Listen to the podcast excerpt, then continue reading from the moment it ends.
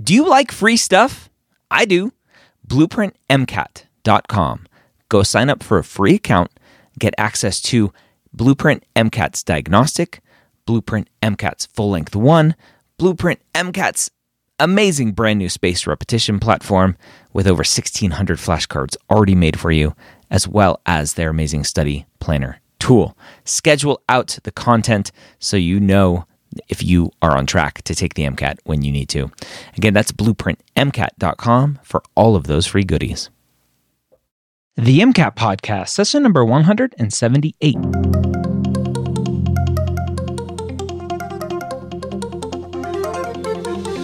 A collaboration between the medical school headquarters and Blueprint MCAT.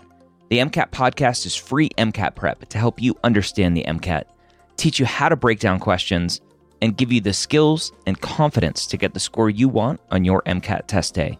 Learn more about Blueprint MCAT at blueprintprep.com/mcat.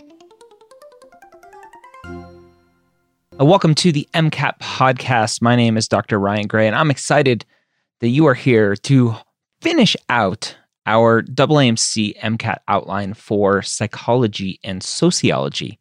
Now, if you haven't been following along, we've been going through this outline for a while now because for Psych Soc, especially with our co host today, Phil from Next Step Test Prep or Blueprint MCAT, as it will be soon known as, going through a, good brand change, and we should start uh, using that new name there, Blueprint MCAT.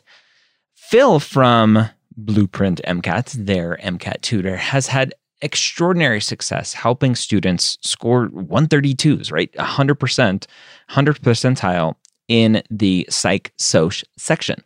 And this is what he does with students. And we've been doing that on the podcast now for the last few months. So if you haven't been listening, I highly recommend you not only start at the very beginning of the podcast, but if you're just interested in psych soc, go back to the beginning of the Psych Soc section, which we started around October of 2019. So go check those out.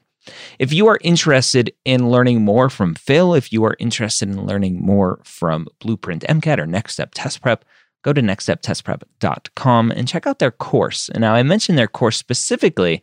Number one, they're in the process of relaunching that. And, and so stay tuned for that uh, both on my email list, on social media, and through Next Step and, and Blueprint's email lists. Uh, but I, I got a sneak pre sneak peek recently, and it looks amazing. And I mentioned Phil because Phil is their live office hours person for the course four days out of the five that they do it as as far as right now as we're recording this obviously things change um, but right now, Phil is the tutor for the live online office hours for the course. So go check it out. And if you have any questions, just shoot me an email, shoot them a phone call or email. You can go find all of their information on their website again, nextsteptestprep.com. And you can use the promo code MCATPOD, that's M C A T P O D, to save some money off of their full length exams. I think if you use MCATPOD, uh, TOC, I believe is the code to uh, to save some money on their course as well. All right, let's go and jump in and uh, and hear from Phil. Phil, back for some more MCAT podcast after a little mini hiatus because apparently we're both super busy. How are you doing today? Good, good. Yeah. Schedules get a little bit crazy trying to uh, work everything with everybody. Yeah. Um, but yeah, I'm excited. Today we're gonna like finally wrap up the rest of psychology. We're on like the last section here. We're gonna cross through here. This is a progress or uh, a process. I was talking to a student that um, you know that I've been like interacting with, and they were saying like, yeah, I've been listening to all of them since the very beginning of the psych stuff. I'm like, oh, what's it been like two or three months? They're like, no, it was like August, and I'm like. Whoa, we've been talking about like, you know, ironing out all the kinks and stuff here in psych for quite a while. So if you uh, go back and listen through those, you guys might be able to pick up a lot of stuff. Um, yeah, lots and lots and lots of psych soc. It's funny. Uh, on social media, as we're recording this, we put out a meme yesterday that asked people to respond with what what um, what is the hardest, no, the easiest section of the MCAT, and I think not surprising. I, I, think the large majority said psych was the easiest because it's just so much memorization and, and a lot less critical thinking. Uh, mm-hmm. But but what surprised me is a lot of people said cars. I was like, wow, just yeah. people who are really confident readers, uh, strong readers, were like, yeah, cars, piece of cake. I didn't study for it, just did well on it. Yeah, cars is one of those sections that it's kind of like, you know, students are just inherently really good at it or really like struggle with it. And so it's kind of like a, a biphasic modality going on with that. Yeah. Um, all right. So let's go ahead and finish up this psych soc um, outline that we've been going through, the AAMC outline here. Again, if you're listening to this, there are no secrets with what's on the MCAT. The AAMC puts out these documents that have everything that you should know. This is what test prep companies like Next Step use to create their books and courses and everything else. So, no secrets here. And we're just going to finish up with this last section about social inequality. Yeah, so there's a little bit of kind of like different stuff going on with like classes and inequalities, and I think most people are comfortable with the, like you know upper class, lower class, middle class, just kind of like the ideas behind that. But there's a couple of special terms here that are a little bit um, kind of like nuanced. I think when most people hear the term capital, they think like money, right? Like I need to invest in something, I need more capital for this or that. Um, but there's also other kinds of capital besides financial capital. And the MCAT mm-hmm. tests this idea. There's things like cultural capital and social capital, um, which are topics that like most people don't think about when you hear the term capital. This isn't really what people are, are you know, like running through their mind. But capital overall is something that you can use to get stuff done. And so sometimes, yes, a big pile of money will help you accomplish something. but um, there's other things you can do to you know other like things you can bring to bear to make things work a little bit smoother. So social capital this is that classic you know who do you know right? Yeah. like so you know if my best friend was brad pitt i'm going to be able to do stuff that you probably won't be able to do. Um, and it's not that you know it's like, like a money thing because i'm not like all of a sudden richer because i know somebody. Mm-hmm. but um, that would be a good example of that. Or if my you know my dad father was the the governor of missouri right? All of a sudden that's going to make things a little bit yeah. easier for one thing versus another. Yeah. The example that i give all the time with social capital something that i'm actively working on fixing is uh, students who are lacking social capital uh, with access to physicians to get shadowing and clinical experiences and other stuff. And if if dad's a doctor, mom's a doctor, neighbor's a doctor, then you have that social capital to go knock on a door and say, "Hey, neighbor Smith, like, uh, can I come shadow you tomorrow?" And if you don't have that social capital, you can't do that. Yeah, it makes it a lot a lot easier for sure. My mom's a nurse and I definitely took advantage of the social capital there by talking to the doctors that she knew and she was on good terms with and I can kind of like grease the wheels there. But yeah, that is something to kind of like think about. A lot of times students have a little bit of difficulty kind of like reaching into that area, especially if they're completely unfamiliar with it. Yep. Now, another kind of capital is cultural capital. Um, this this is not who you know, but it's more about how society views you. And that's going to allow things, allow you to do things in certain situations versus others. Um, for example, if you look at somebody who, um, like uh, like a garbage man versus a like a, an elementary teacher, mm-hmm. a lot of times their income is not all that different, right? We're not talking like Bill Gates versus me, right? Yeah. In that scenario. um, and so it's not that there's a lot more like financial difference between those. But you know if somebody says like i'm a teacher they might be able to you know like get a better deal on something or you know like somebody who like goes to a you know a like a car dealership and is like oh, i'm a teacher you know i don't make much money and like uh you know teacher's very noble profession. We will will kind of like make that a little bit easier. And so it's it's the way that the culture views that scenario and you can kind of like use that at different times um, perhaps the best example I can think of in my mind of this is my mom, who I've already already mentioned as a nurse. Um, one time she got pulled over for speeding. She may have been going a little bit over the speed limit, and the police officer came up, and then he saw the like stethoscope um, on the passenger seat. My, he's like, "Oh, are you a nurse or a doctor?" And she's like, "Oh, I'm a nurse." And he's like, "You know what? You're fine. Just go ahead." And so she got away without a ticket because she was a nurse. And so now she always hangs her stethoscope from her rearview mirror. Um, hopefully, she isn't speeding, but um, she's she's like hoping to you know like use that cultural capital if if ever anything ever happens there. Yeah. Um, I've Yeah. I've used that once or twice, uh, not on purpose. I got Mhm. when I was in medical school in New York City, going down for uh, a rotation in the hospital uh, with a bunch of, of medical students. Where I was driving and I made like an illegal turn. I guess during some times of the day on certain streets you can't turn; you can only go straight. And I turned and got immediately pulled over because the cops just stand there and just point at you because they know that boneheads like myself are doing that. And as I was going to get my my license, uh, my military ID was under it, and I didn't like try to flash it or anything. But he he saw it, and he's like, "Are you in the military?" I'm like, "Yeah, yeah, yeah." And he's like, "Get out of here!" I'm like, "Oh, shoo, thanks." yeah. So cultural capital, social capital, financial capital, all things that you can kind of quote unquote spend um, to Yeah. get something done um, in a different scenario. okay. Um, so other things like social class and like social mobility, you know, like I said, people are pretty comfortable with upper class, lower class, middle class. hmm But um, you know, that's not true for every society. A lot of times there isn't a lot of mobility in between those classes. Like if you're born into a caste system and it's like like you're born into this social class and you can't move up or move down, um, kind of within that category Yeah. there um there's within this there's like intergenerational mobility here in the US or in most um, countries and intragenerational mobility. So intergenerational is between generations, kind of like an interstate goes between states. Um, so intergenerational is would be like you know if my father was in one social class and I'm in a different social class, and so we have kind of like changing classes within the between these two different generations. Mhm. Um, intra-generational is within a generation. So if you have like I'm in one class and my brother's in a different class, and you know my classes go up and down, and his can kind of go up and down. I can go from like you know a poor broke student to you know like a, like a physician or something like that. That's definitely some movement between the social classes there, Yeah. and that would be within the generations. So that would be intra-generational mobility Okay. the last little bit here of like one of the most confusing things is health disparities and healthcare disparities and this this is something that there's a lot of there's a lot of like viewpoints on this. It's it's actually a little bit tricky to touch on.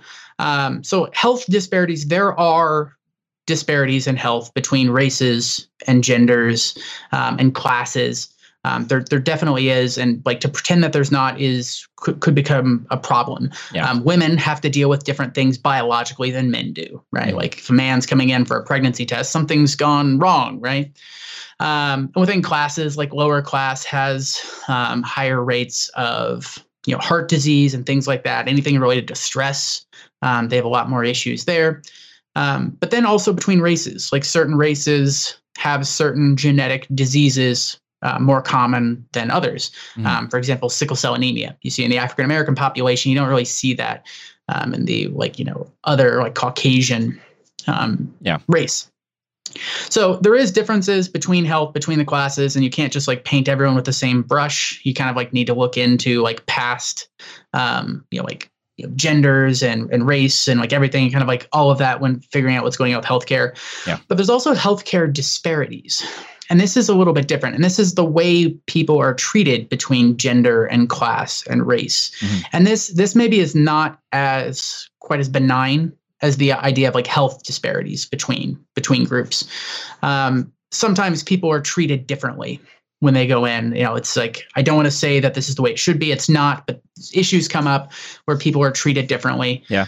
Well, And- even even one one specific example, someone listening to potentially what you just said about a man coming in for a pregnancy test, something went wrong there. Well, if if that is a transgender man who still has uh, a uterus and ovaries to produce eggs, then maybe nothing went wrong there. It's it's a, a transgender man who still has the ability to have a baby. So uh, in, in today's day and age, that Yes. awareness for physicians and nurses and PAs and all this stuff we we need to and that that comes down to healthcare disparities right the transgender population has a lot of uh, healthcare disparities because of a lot of negative bias towards them uh, among among healthcare providers and other people in society Right. Especially in kind of like my neck of the woods, like rural Missouri, rural Yeah. Nebraska, where I did a lot of, you know, kind of work there. There's absolutely some kind of like disparities.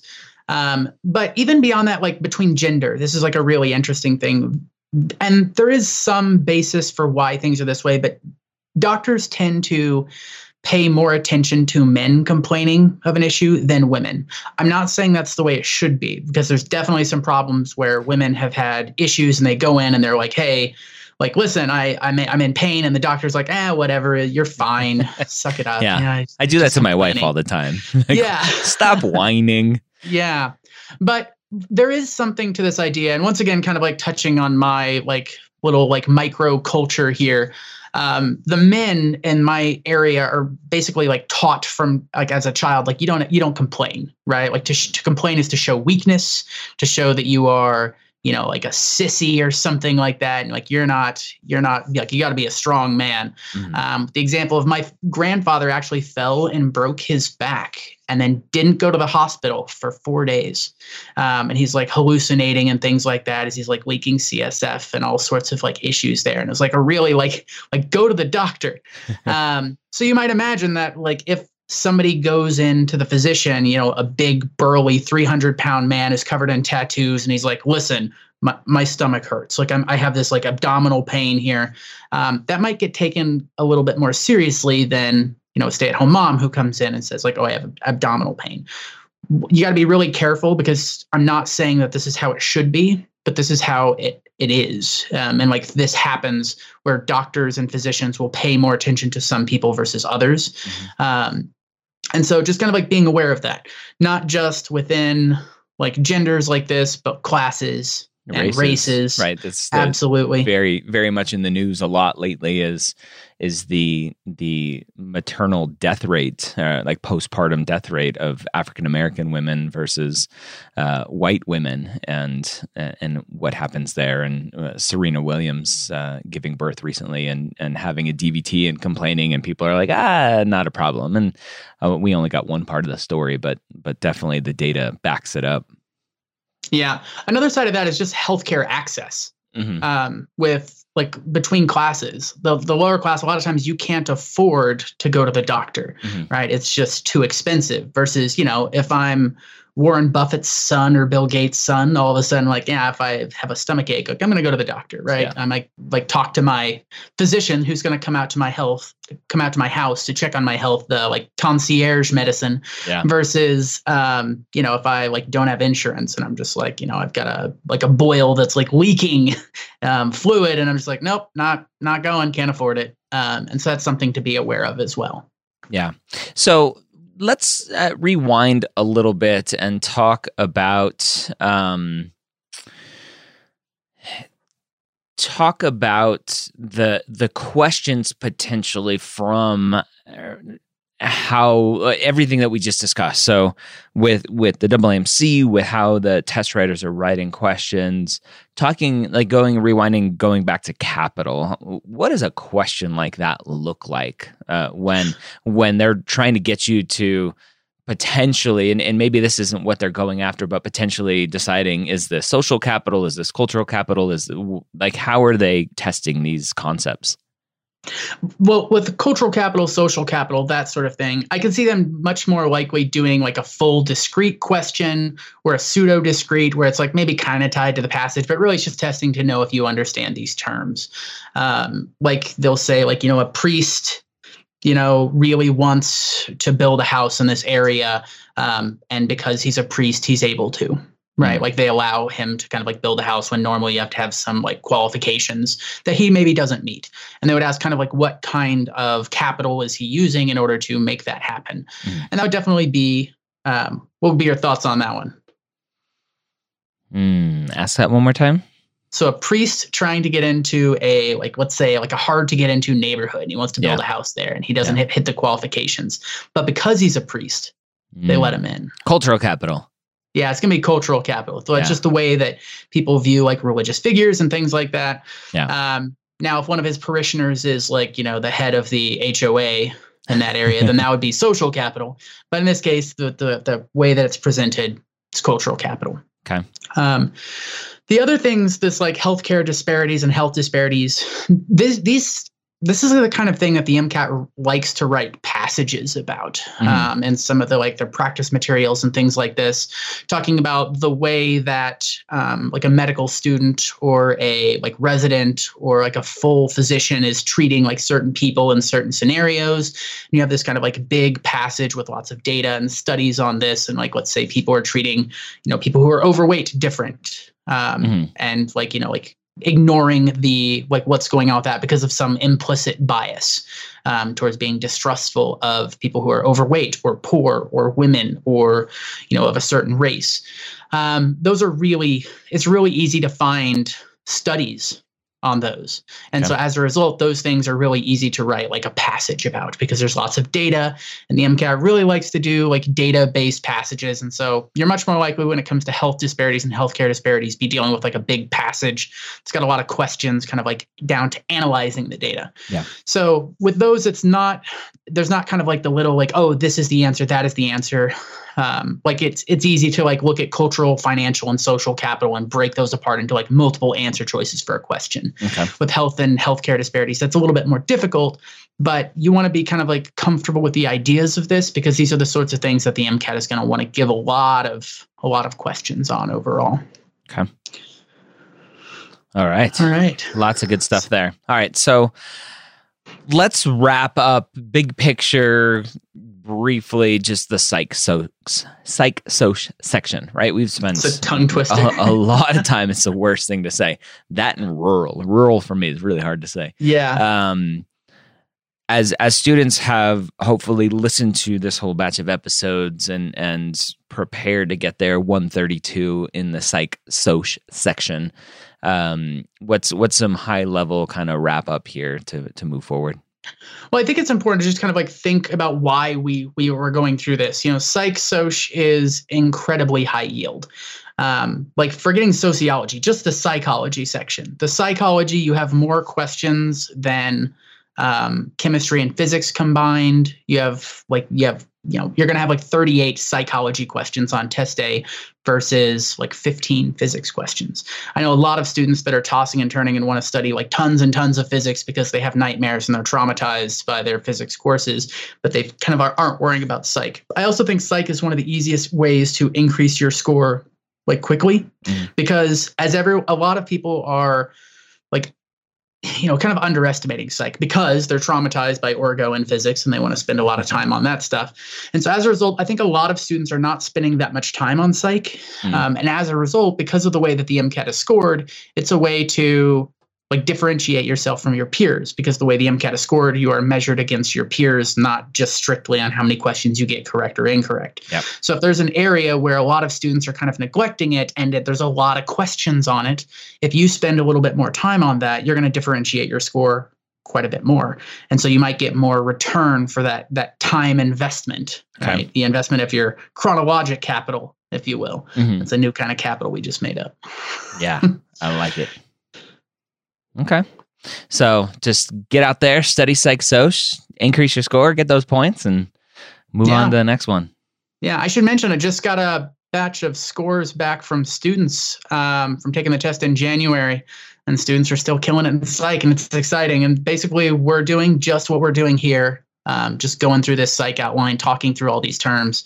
Yeah. Um, I got a couple of students that got in the 520s, so that's exciting.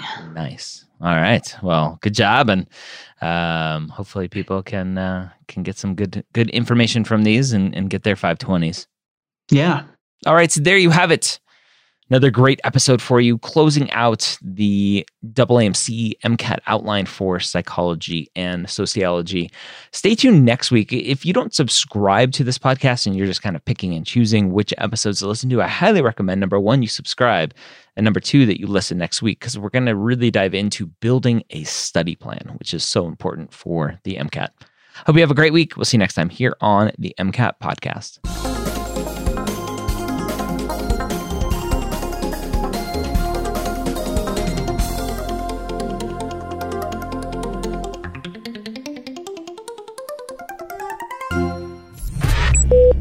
This is MedEd Media.